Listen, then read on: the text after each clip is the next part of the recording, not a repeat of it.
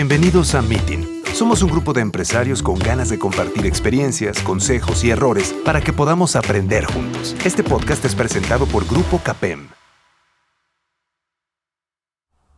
Hola, ¿cómo están? Yo soy Michel Santillana, aquí de parte del grupo de CAPEM.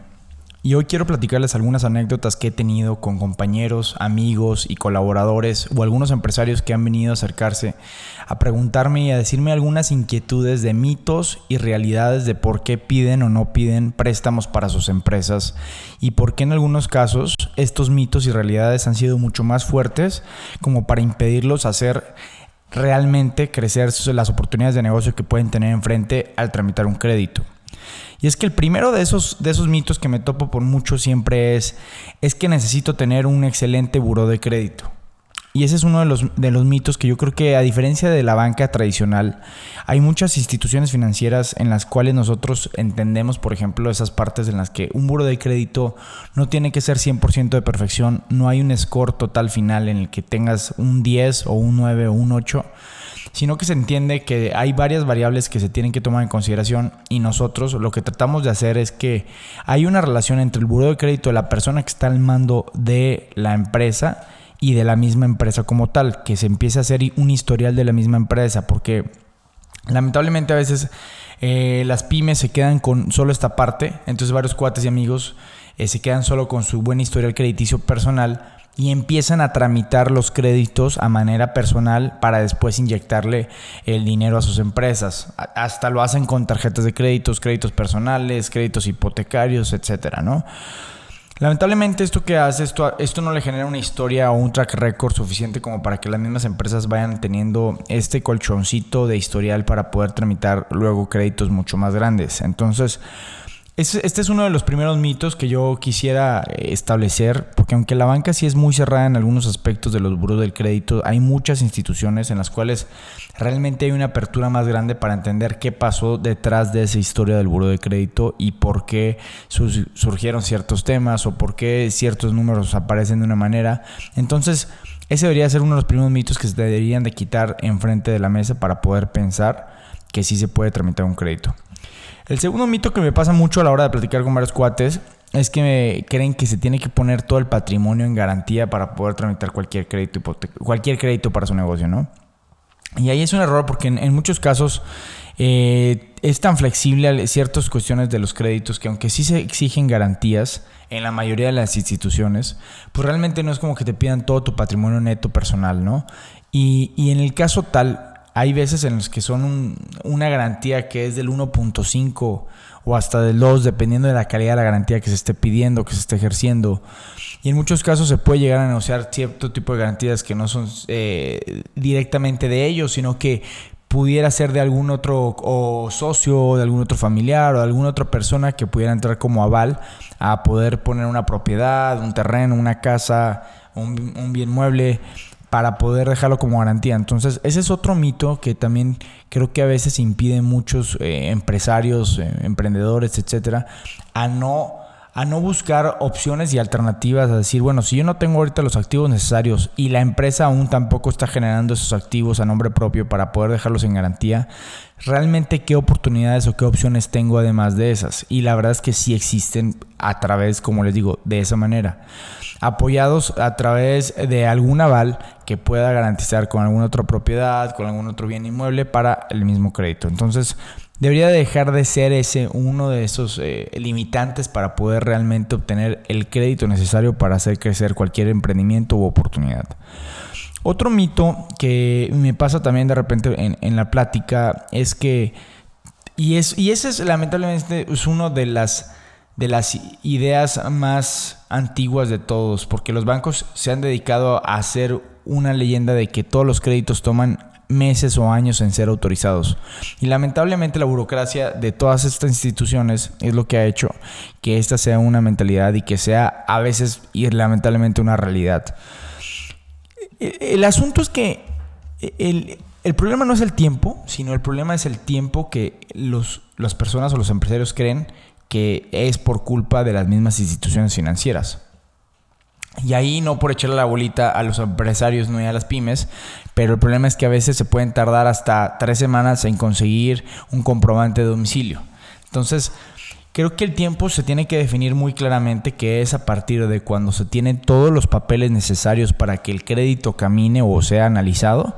A partir de ese momento empieza a correr el tiempo realmente. Entonces, si cambiamos esa mentalidad de que los procesos duran años o meses, pues eh, tenemos que saber a partir de cuándo está empezando a correr el tiempo. No empieza a correr el tiempo desde que haces la primera llamada a la institución financiera para pedirle un crédito. Y eh, realmente ya hay los bancos o instituciones financieras tan sofisticados que tienen tanta información tuya que sí te pueden autorizar o preautorizar créditos personales, hipotecarios o empresariales en cuestión de horas o de días.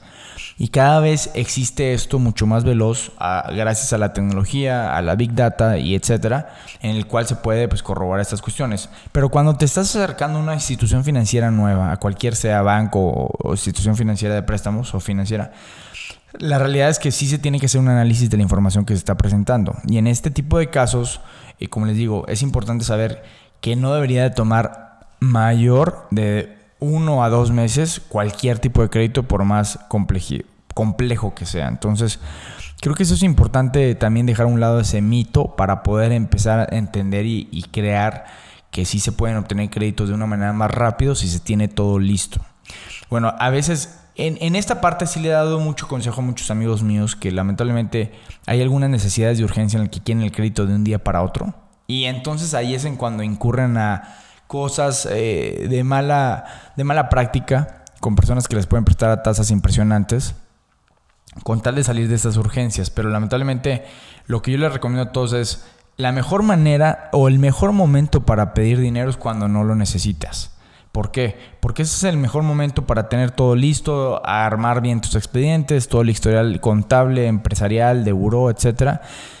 Y al menos tener la ventana abierta para que en el momento en el que sí sea una urgencia, pues solo sea tema de abrir la llave, porque cuando se presentan las urgencias y no se tiene la documentación lista, pues por más rápido que sea cualquier institución, sí va a tomar ciertos días para poder armar muy bien el expediente y pues armar el crédito. Entonces es una recomendación que yo les hago, eh, busquen estas instituciones, hagan la relación con las instituciones mucho antes de que tengan la urgencia de requerir el dinero para crecer su negocio.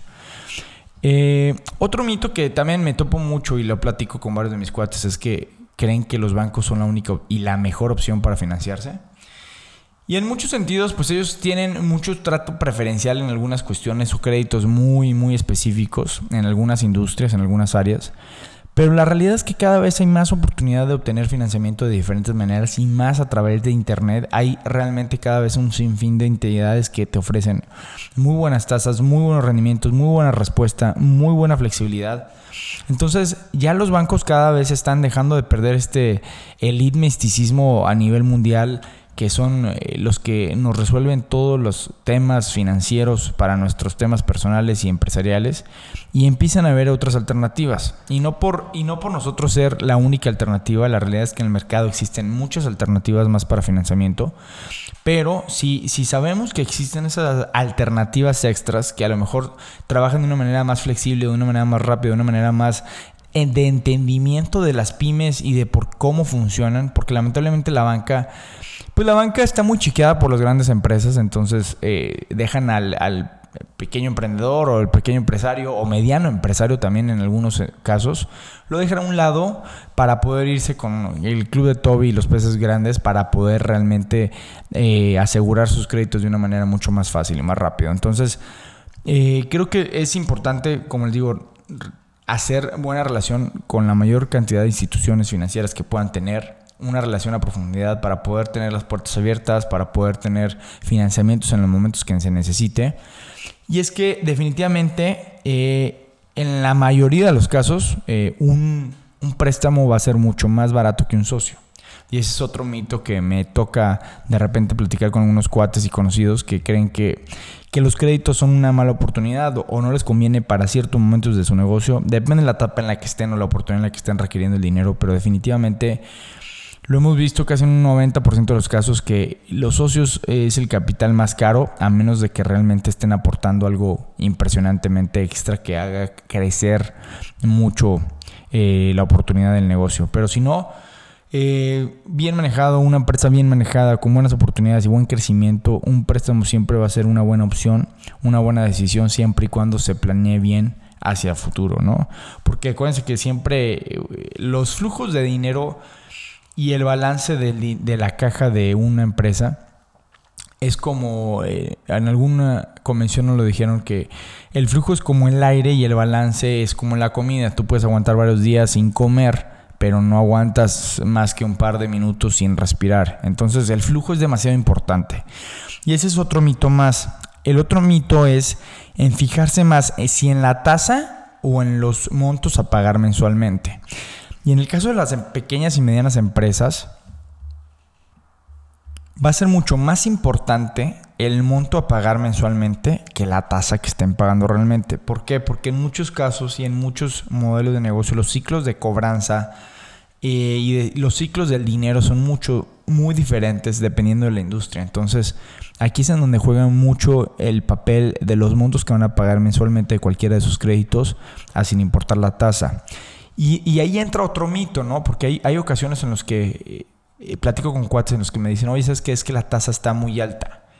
Bueno, muy alta comparada con qué. Hay otro dicho que dice, el dinero más caro es el que no tienes. Y la realidad es esa, es que en muchas cuestiones y en muchos empresarios veo esta cuestión de, comparar las tasas en la manera en la que comparan los rendimientos de sus, de sus empresas en totalidad. Cuando en realidad depende de qué, de qué manera pongan a trabajar ese dinero, es qué tanto valor le van a dar a esa tasa y a ese dinero que van a poder tener. Entonces, la, revolvencia que van a poder utilizar ustedes en sus negocios y en sus diferentes empresas con los créditos que obtengan de diferentes instituciones financieras es con la que le van a sacar el rendimiento o el mayor jugo posible para que sin importar la tasa ustedes puedan obtener un, un gran rendimiento apalancándose. Entonces, esto es bien importante porque a veces se cierran nada más en la tasa y andan comparando aquí para acá con diferentes instituciones, la tasa aquí, la tasa allá, la tasa por todos los otros lados. Pero a veces se les olvida mirar, oye, ¿cuál es la flexibilidad? A lo mejor en ciertos eh, periodos de pago, en, a lo mejor en el periodo de, del crédito en sí, por cuánto tiempo me lo pueden extender, a lo mejor en ciertas cuestiones del, mismo crédito que no se vaya desembolsando al 100%. Entonces, sí hay mucho juego en el que ustedes pueden analizar en sus propias empresas para saber qué es lo que más les conviene. Entonces, pues les dejo parte de estas reflexiones y mitos y realidades que he estado platicando con, conocidos clientes y empresarios en cuanto a los créditos. Obviamente todos son temas muy por arriba porque cada caso es muy particular y cada empresa tiene lo suyo. Pero al fin y al cabo creo que tenemos que dejar a un lado parte de estas eh, creencias de los créditos y poder realmente ver las oportunidades de crecimiento que se puedan presentar de aquí hacia enfrente de una manera muy objetiva y de una manera mucho más realista para poder tener listas las oportunidades hacia el financiamiento requerido. ¿va? Entonces espero que les sirva y cualquier comentario nos dejan en, en mensajes. Esto fue Meeting. Muchas gracias por habernos acompañado. Te esperamos en nuestro siguiente episodio. Te invitamos a seguirnos en nuestras redes sociales. Nos encuentras como Grupo CAPEM